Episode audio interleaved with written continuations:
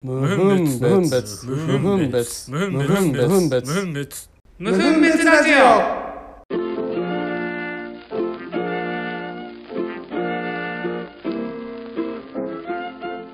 はい、始まりました。無分別ラジオ。はい、始まりました。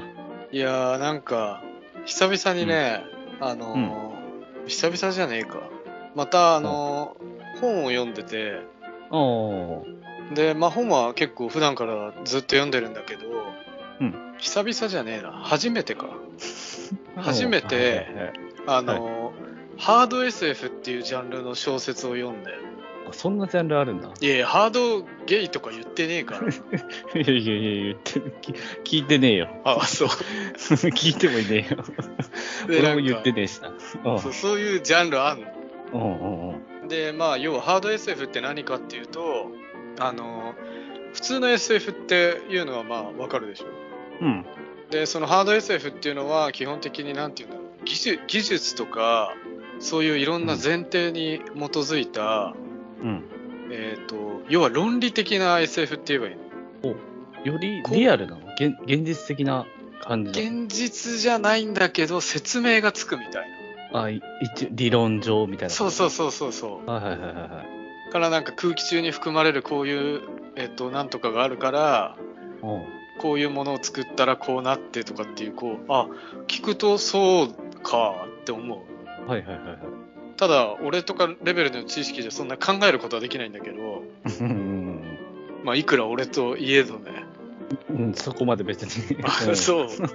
までの存在じゃないけどね。あうん。ーでもとりあえずそういうやつでうん。要は SF の映画とかアニメとかっていうのは結構そういうハード SF のものうん。から作られたっていうのとか参考にしたっていうの結構多いのはいはい。でまあえっとそれの結構名作って言われる古典うんうん。の名著で、えっと、星を継ぐものっていうのがあるんだけど、ほう。小まず小説、あ、こ、こ、あはいはいはい。古典小説。うん、で、えっと、まあ、ガンダムとかの結構それは元になった部分もあったりして、へえ。うん一部ね。うんで、それをまあ読んだんだけど、これがね、予想以上に面白くて、うん。へえ。ハード SF、やっぱ面白いなと思って、ほうほうほうもうそこに書かれてたちょっと一個ね、問いを俺はね、みんなに投げたいんだけど、うんハード SF って基本的にはだからその、まあ、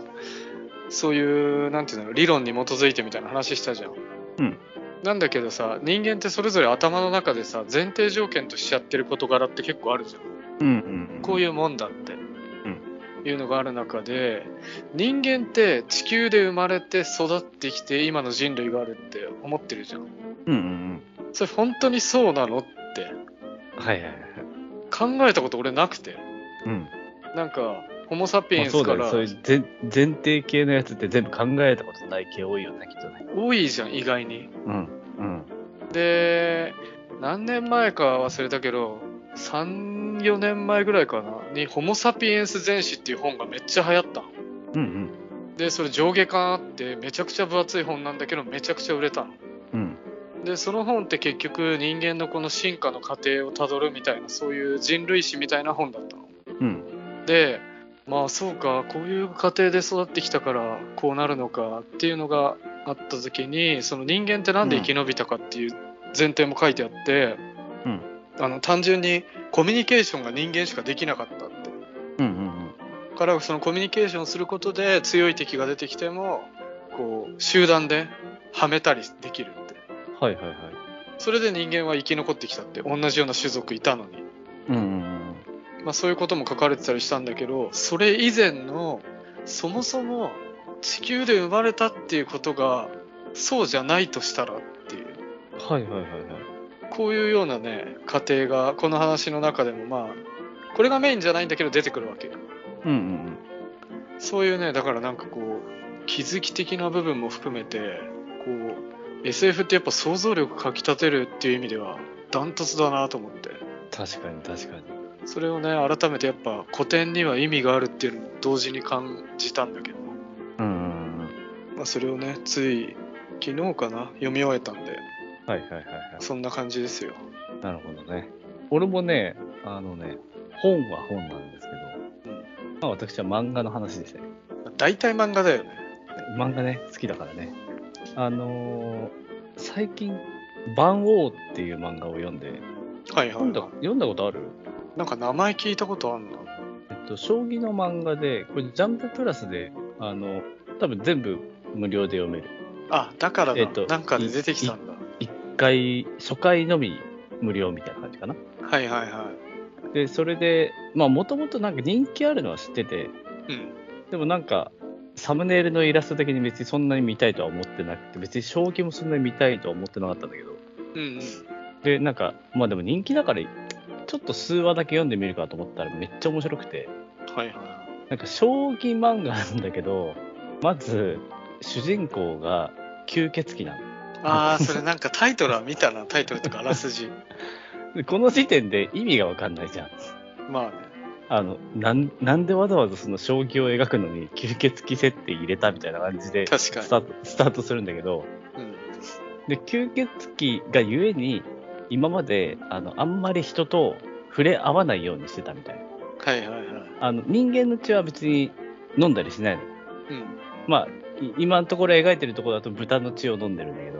うんで、別に人間を襲うとかはしてなくて、うん。うん。ただあんまり、あの、吸血鬼ってバレるとあれだから、あんまり日の当たる人たちとあんまりコミュニケーション取らずに、将棋を打ってたみたいな。はいはいはい。感じで、で、ずっと吸血鬼だから、生き続けて、うん。将棋を300年やってる、この人は。うん。うん、まあ、見た目は普通に2、30代ぐらいなんだけど、うん。で、300年将棋を打ち続けて、ただ別に吸血鬼ってバレたくないから、プロにもなってないし、うん。まあ、現代で言うとひたすらネットの将棋を打ってて、ネネットの中では最強みたいな。はいはいは。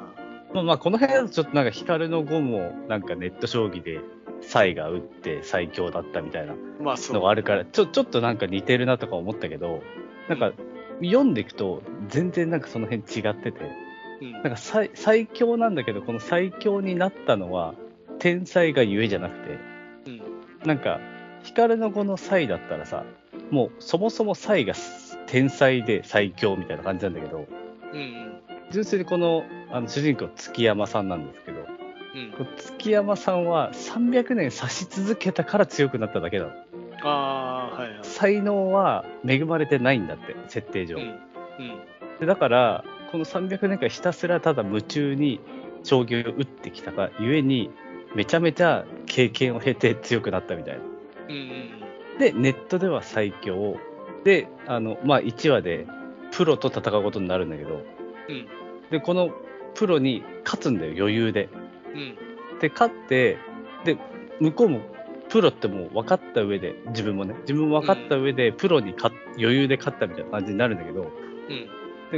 ここの時のセリフも結構人間性的に良くてうん。普通にさなんかネットでやってきてでプロと初めてネットで戦って圧勝で勝ったらなんだこんなもんかみたいな感じにもなるじゃん。うん。けどなんかその人はたった20年かそこらでこんなプロって強えのかみたいなうん。っていうなんか逆にワクワクするみたいなはいはいはい。なんか相手を下げることもしないし、なんか自分をなんか上げることもしないみたいな。うん。うん。ただただ自分300年やったから、こんだけ強いだけであってみたいな。うん。で、そそういう人間性もいいし、で、最強なんだけど弱点もあるわけよ。うん。なんか、もともと才能はあるわけじゃないから、うん。ただただ300年で強くなっただけだから、逆に、まあ、最新の方でいくと、あの、普通のプロと、あの、公式戦じゃなくて普通のネットで負けるんだけど、うん。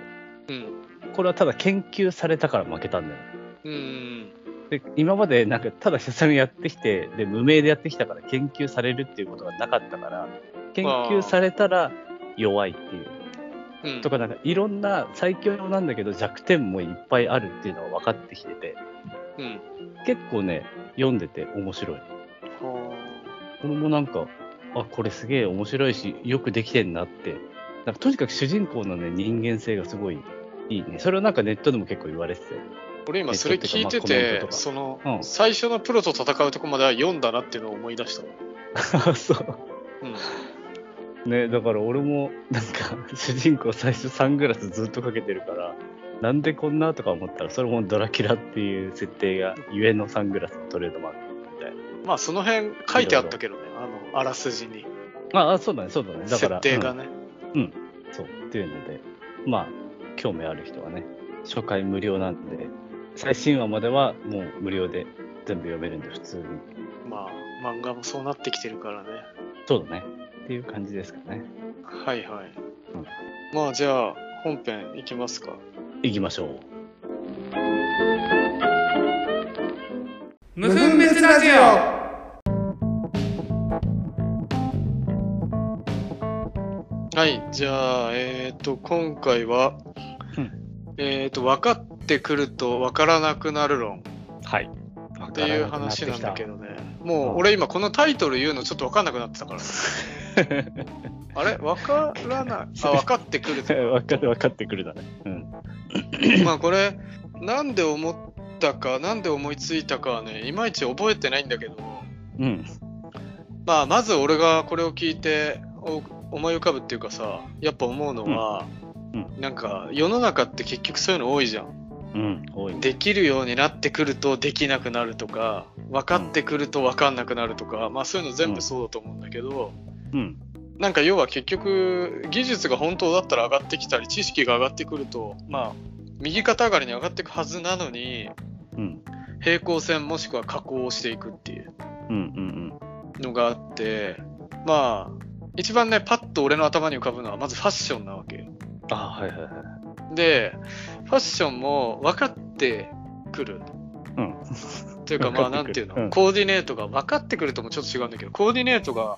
を理解してくるって言えばいいのかな、あそうだね。理解の。バランバランスとかが、うん。こういうものをこういう風に着るときは、こうした方がいいなとか、うん。あるじゃん。うん。なのに、なんか行き過ぎてくると、なんていうんだろう、あのー自分の、よく言えば得意な方向性ができるじゃないけどさ、うん。がゆえに、あの純粋にファッションとしてまず楽しめなくなるとかさ、はいはいはいはい。なんか分かってきたはずだからもっと自由にできるはずなのに不自由になったなとかさうん。うん。うん。っていうのがなんかファッションで最近あってああ、なるほどね。うん。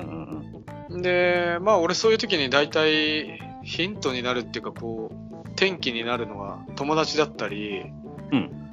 あとはまあ自分が参考にしているそのインスタグラムうん。の人だったり雑誌だったりとかまあいろいろあるんだけどうん。それこそ今までさチャレンジしてこなかったものとか手持ちにはあったけど最近着てなかったなってものが急に主役に出てくることとかってあるじゃんあるあるある。うん。あれって多分俺それだと思うんだよね分かってきたから、本来ならそれ使いこなせるアイテムのはずなのになんかなんか使いこなし方がピンときてなかったんだよなみたいなあるね。そういうのね。そのピントがねなんかで合うんだよ多分うん。うん。だからなんかこの分かってくると分かんなくなるっていうのが何なんだろうなと思ってああ、確かにね。なんかだから面白い話でもう一個あったのがさ、うんついこの間俺ブログ書いてる中でさブログってこう記事検索できるからうん。なんかの記事をね探してた時に自分のブログのその記事を探すキーワードみたいなの入れた時にうん。めちゃくちゃ古い記事が出てきたのうん。初めて多分2年目とかそれぐらいの頃うん。でその記事ちょっとなんか読んでたのふとうん。たら写真が上がってるわけよはいはいはい。で多分ねどっか旅行行った時の写真なのおう。あのー写真を撮りに行くっていう旅行じゃなくて単純に普通の旅行はいはいはいはい。に行った時の写真が上がっててうん。驚くぐらいね写真のクオリティ高えなって自分で思ったわけおお。にいやああれ今の方が絶対撮るのうまく撮れる自信あるんだけどこの撮り方今はしないなとかできないなっていうのが結構あってうんうんうん。これってでも今の知識の方が絶対当時に比べたら絞りこれぐらいだったらこうした方がいいなとかシャッタースピードこれぐらいだったらこういう風にボケるなとかうん。色味はこっちの方がいいからこういう設定にした方がいいなとかいろいろ分かるはずなのにうん。良かったんだよねある。すっごい。写真は結構わかりやすくあるかもしれない。そうなんかあれもなんでなんだろうなと思って俺、ファッションより写真の方がわからなくなる論あるかも。あそれ多分あれなんじゃないあのちゃんと軸があるかないかもあるんじゃんああ、軸なのかな要はさいフやァッションとかって俺からすると大貫のファッションって別にあんまりブレないわけうんうんから分かってくると余計分かるだけうんうん。うんうんけど分かってきて分かんなくなるものって俺の中ではこうなんて言うんだろうな曖昧なものの方がそうなりやすいと思うんだよねうん。うんうんうんファッションとかもだから系統がいろいろするとかうんの方が分かんなくなるんだと思うんだよねあでも俺写真個人的には写真の方が狭いと自分ではあだからブレないんだと思う狭いからあ狭いからブレなくて分からなくなってくるあそうなのそうせ狭まっちゃうみたいな言ったらファッションより多分狭狭まってる俺は自分ではそう思ってるああれ分かんなくなってると思ってるんだ思ってる自思分ってる写真、うん、うん分かんなくなってる今あー分かんなくなって多分もがいて多分そそのそれでモチベーションが落ちたと思俺からすると逆にその見てると一貫してるなとしか思わないからうそう一貫してるのが逆につまらなくなってるみたいなで分からなくなってるみたいなでもそれ前からじゃないその撮り始めた時からじゃないまあ、撮り始めた時と俺今とで撮り方は多分真逆なぐらい違うとあそう思ううん全然違うマジで全然違うと思俺でもなんか感覚的には似てるけどねうあそうでも物理的にはほ本当に真逆だと思なんかまず暗い写真は撮らないうあ最初の頃暗い写真めっちゃ撮ってるしあそうなのうんあじゃあ俺それを見たことないんだ多分多分フィルムを買う前うん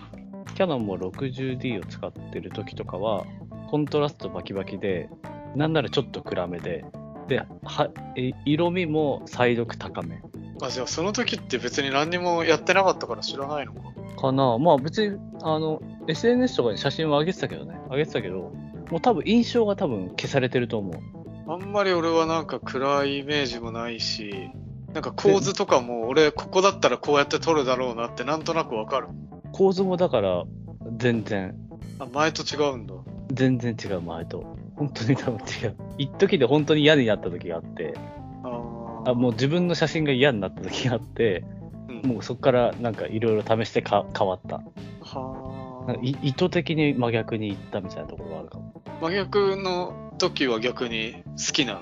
好きにななった好きになっただかあーらそれでそれであこの感じは俺すげえ好きだなってなって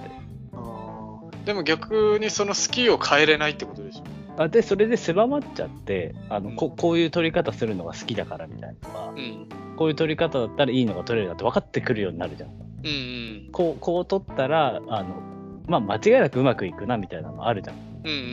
うんでそれはそれがあるからそういう風になっちゃって逆になんかどうやったらこの撮り方以外にうまく撮れんだろうとかうんとかそれこそ昔のを見返したら俺も同じようにこれすげえいい写真昔撮ってんなみたいな、うんうんあるんだよねやっぱうんうんであったりとかすると分かんないな みたいなまあでも間違いなくその昔撮った写真をね当時ねうん例えばまあ仮に10年前撮った時に10年前の自分はこれがいい写真かっていうのは多分大して分かってないうんうんあのなんとなく自分は好きだとかそういうのあるけど理論的になぜいいかとかはもう一切分かんなくてうんうん今の方が明らかにこれは昔の10年前のこの写真はいいって自信持って言えるんだけどあ説明ができるってことだねそうう、ん分かってるからね。なのに、今は取れないみたいな。ああ分からなくなってるからみたいな。はいはいはいい写真ってどうやったら撮れんだろうって今分からなくなってる。いでこれでもわからないの本質は何だと思うなんだろうね。で今の俺の例で言うと、本当に狭まっちゃったがゆえになんだよね。あー今の例だけで言うとね。でもそれ、それが答えじゃないような気がするんだよな。でも最初の方に俺が言ったのは逆じゃんうんうん、うん。要は広がってったがゆえにあのなんていうの絞れないうんうんみたいなものもあるじゃん、うん。うん。でもなんか、うん、知識が邪魔をするっていうことは絶対的にあるかなとは思う。知識と経験あーまあまあ、総じて経験か。知識も経験と捉えれば、総じて経験が邪魔をして分からなくなるっていうことはあるかもしれない。それなんで邪魔を今ので言うとだって頭の中ではこっちの写真の方がいいって分かってるけどそうならないのは、知識は邪魔はしてないわけじゃん。うん、でもなんかそのなんか知識とか、まあ、経験の成功体験とかさでも、そっちがいいって思ってるんでしょ、今、見た ときに。思ってる思ってる そ思ってうそるんだけどうなると矛盾してこない。だって経験から来た、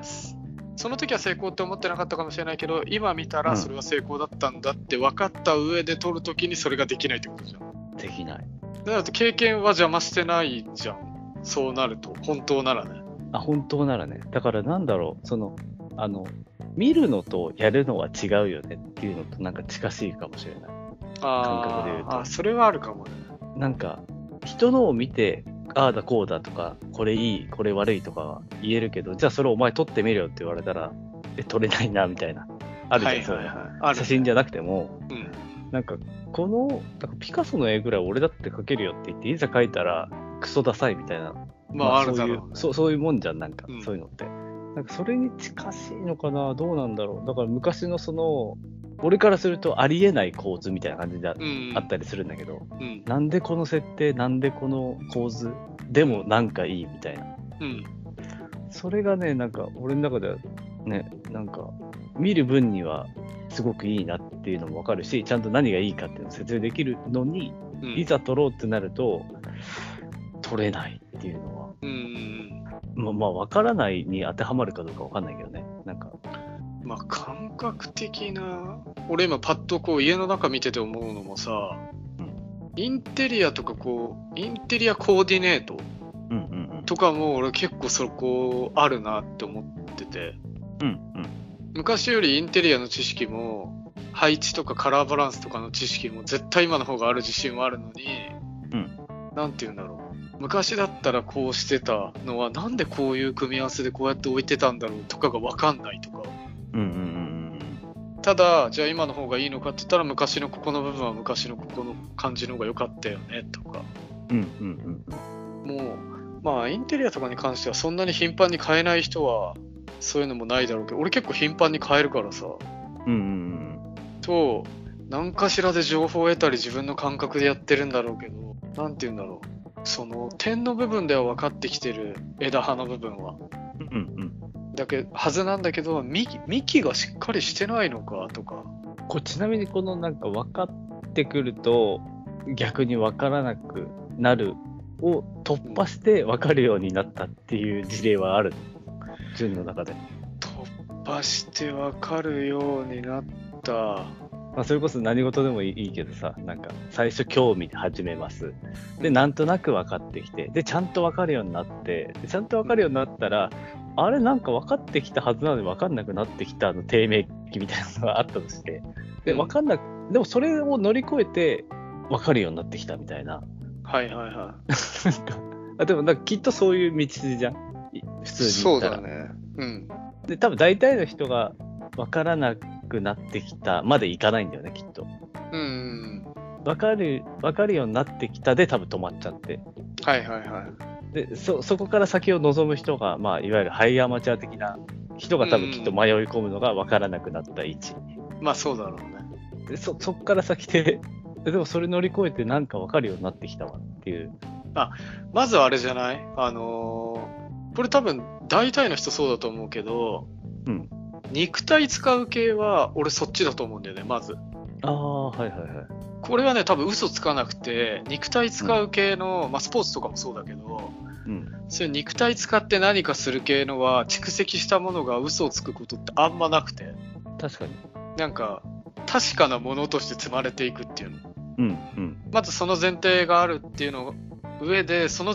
前提に乗っかるものはまず排除するとするようんうんあのやっぱそういう好きなんて言うんだろうな芸術的というかそういうクリエイティブな方向のものの方がやっぱそっちに入っていくと思うんだよねうんうん迷宮にうんうんその中で俺がパッと浮かぶのはものを書くってことかなああはいはいはいこれはゼロベースから生み出すじゃん、うんゼロベースから生み出していくにもかかわらず書けば書くほどやっぱり迷うことはなくなってくるねああなるほどねなんかこの前ほんとついこの前3日前、4日前ぐらいにちょううどん女友達とその話する機会があってうんそのなんかの話を俺がした時に、うんなんなんかを紹介したんだよほうほでその紹介した時になんでそんな風に紹介できるんですかって言われたの、でいやなんで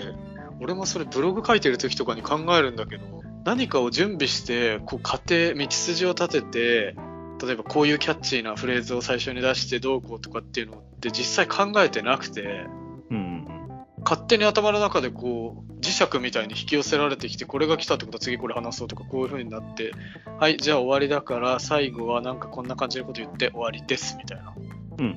うんのに勝手になるんだよねみたいうなんうんうんでそれは同じ形に毎回なるわけじゃなくて話す内容によって変わるうん面白い話をしようとしてんのか真面目な話しようとしてんのかとかうんう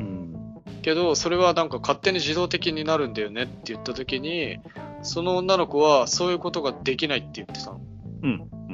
から喋る上でそういうものを紹介することもできないし書いて紹介することもできないってうんうんにあこれはだから何て言うんだろうねあの説明ができないのになんでか分かんないけどどんどん強化されていくうんうんうんあんまない例だと思うんだよねそうだねそのさっきのじゃあ写真カメラの話にしたってうん説明がつかないけど感覚的にこっちの方がいいなとかでどんどん知識がついたりそうスキルが増してってこう良くなっていく、うんそこまでは多分一緒じゃん、うそっから上に上がるための方法が分かんないじゃんうんうんで文章にしても分かんないんだけど文章は確実にそこが乗っかってってんだって分かんなはいいはいはいそこが謎確かにな自分はないのそういうわからないを突破した事例まあ、別に突破したっていう感覚も俺はないけど分からなくそもそもならない あのでさっき言ったみたいにそういう運動とかそういう肉体系のは除いてねうんうんうんうんうんでも写真に関しては俺マジでわからなくなってるのがもう多分何年も続いて多分ここれ突破できないんじゃないかなって思ってるぐらいあわからなくなってる気はいはいはいこれはねえまあ多分別にもうだからモチベーションも今そんなないから写真へのね、 別にただもうほん本当の分かりやすい趣味になってるからうんうんこ向上心みたいなのもないからうん、これを持ち合わせないと多分ここは突破できないなと思ってるけどまあ、確かに好きこそもののっていうのは絶対ついてもあるからし考えないとうん多分ここ超えらんないから適当そうだねにただただ楽しいな楽しいなでやってて多分突破できる分からなくなってきたんじゃないからまあ楽しいな楽しいなでもう浮かぶの俺ちびまる子ちゃんの山田くんぐらいしかいないからね もうあれぐらい楽しんじゃっていうそうだね、あれくらいだったら楽し い。いや、行かれてるけどね、だい ぶね。行かれた楽しみ方だけど。あでもね、あの、それで行くと、俺、仕事は多分、ひたすらに多分これを突き詰めてずっと俺はやってるから、はいはいはいそのジャンルで行くと、これ交互に起きてる。どういうこと乗り越えて悩んで乗り越えて悩んでってあこそうそうそう。あの、分かるようになってきた。で、分からなくなってきた。とうんでわあ分からなくなった部分が分かるようになったでもまた分からないことができたみたいなまおあちょっと自分の場合独特だもんね仕事が、あまあそうだねい一般的な仕事ではないからあれだけど、まあ、ただ表現だからな、うん、唯一違いとしてはあれだろうねその回答があるわけではないけど回答を待ってる人がいるからっていうのもあるよねうんうんその調整する先があるじゃんゴールがうんうんそこはちょっと大きい違いといえば違いだけどねそうだねだからまあそこはアーティストとのきっと違いにもなるんだろうけど、まあそうね前その話もなんかでしたもんねうん、あくまで別に俺はアーティストでもなんかそういう表現者ではないからあくまで商業的なデザインだから、そうととはいえ別にねあの答えはもちろんないじゃんないね答えがないのは間違いない中で、うんうん、ん何度もクエスチョンは出てくるしあとはなんだろうこれはちょっとそれるけどあの分かってくると遠ざかる論これもないどういう なんかあのあああるあるあるそういろんなことを理解してくるとなんかそれこそまあ、まあ仕事でもいいよね仕事でも一個上の先輩が優秀な人がいたとしてうんあーあの人すげえなーって1年後俺もああなりたいなって思ってうん1年後とか経ってで仕事が分かるようになってったらえ待って1年経って俺成長したけどで分かってきたけどうん一個上の先輩えげつない優秀じゃないっていうのにわか逆に当時よりも感じたみたいなはいはいはいは自分がなんか仕事が分かってきたがゆえに先輩の遠さが分かるみたいないあそっちあそっちきょ距離が遠遠く感じるみたいなあーあやっぱじゃあ今の話だけ聞いててもやっぱジャンルが多岐俺今思ってたのは、うん例えばファッションで言うと、うんファッションで分かってきました憧れてた人が結構無地めの服を着ててシンプルに着こなすのがおしゃれな人で、うんその人がかっこいいと思って目指してきました、うであ俺もなんか結構組み合わせとかこうサイズ感とかで結構あの人みたいな感じのコーディネートできるようになってきたなって思い出したら、うん逆に分かってきたことにより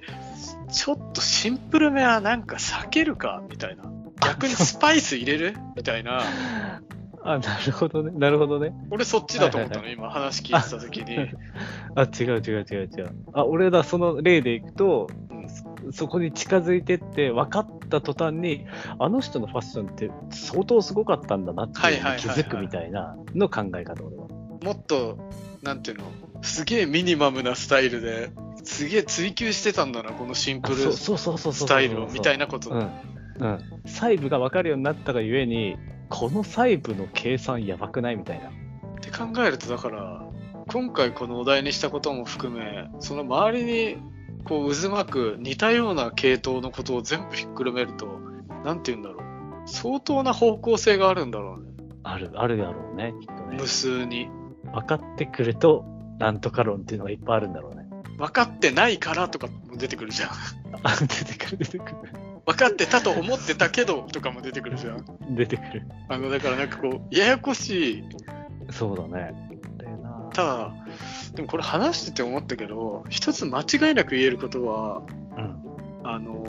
分かってないことを分かることもないし分かる分かったと思うこともないみたいなうんうんうん要するに確定的なこと断定できることうんって多分何一つもないんじゃないかなってどのジャンルにおいても。いや、ないんだろうね。分かるっていうことはないんだろうね。で分からないってこともないんだよ多分。うんうん。だからもうつ常にふわふわしてるからなんていうの正解がそもそも存在してないからそのタイミングだったり自分の感覚だったり体調だったりとかさ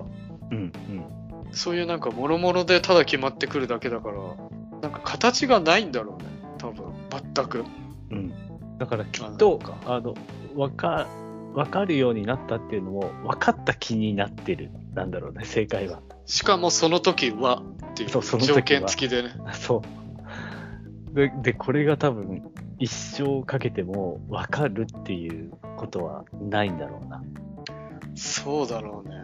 いやなんかなそう考えるないととまあ腑には落ちたけどふうには思ってたけどね。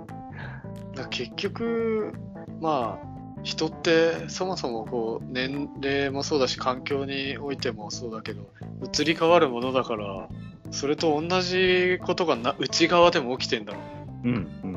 感覚的な部分でもうん。うん。そりゃそうか言われてみれば好きな服装だったり好きな音楽だったり好きな本だったりとかも昔これ好きだったのになんで今はとか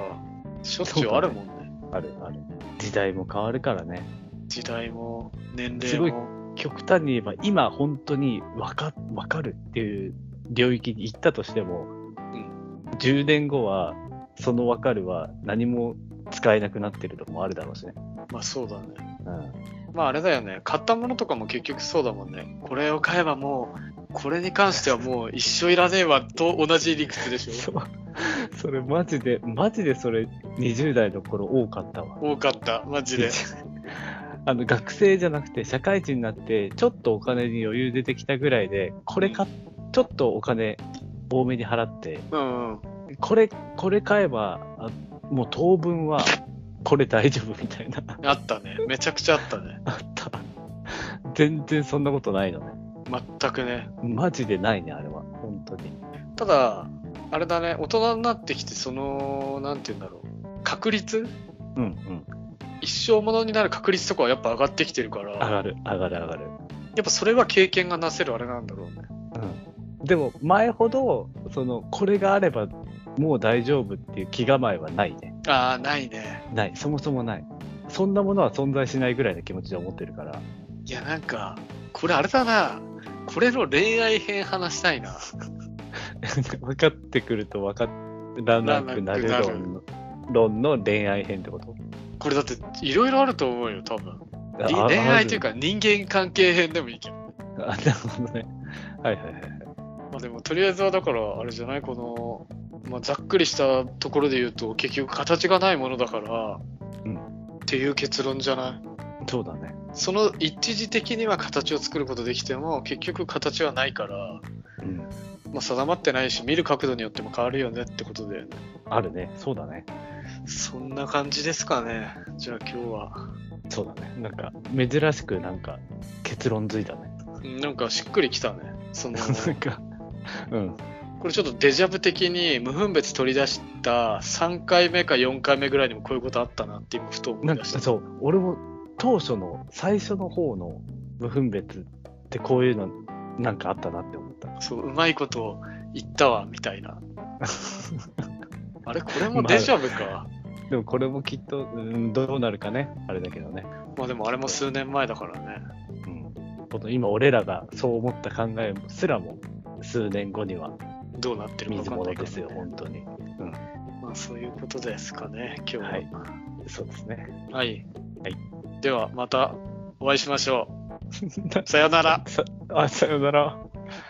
新しい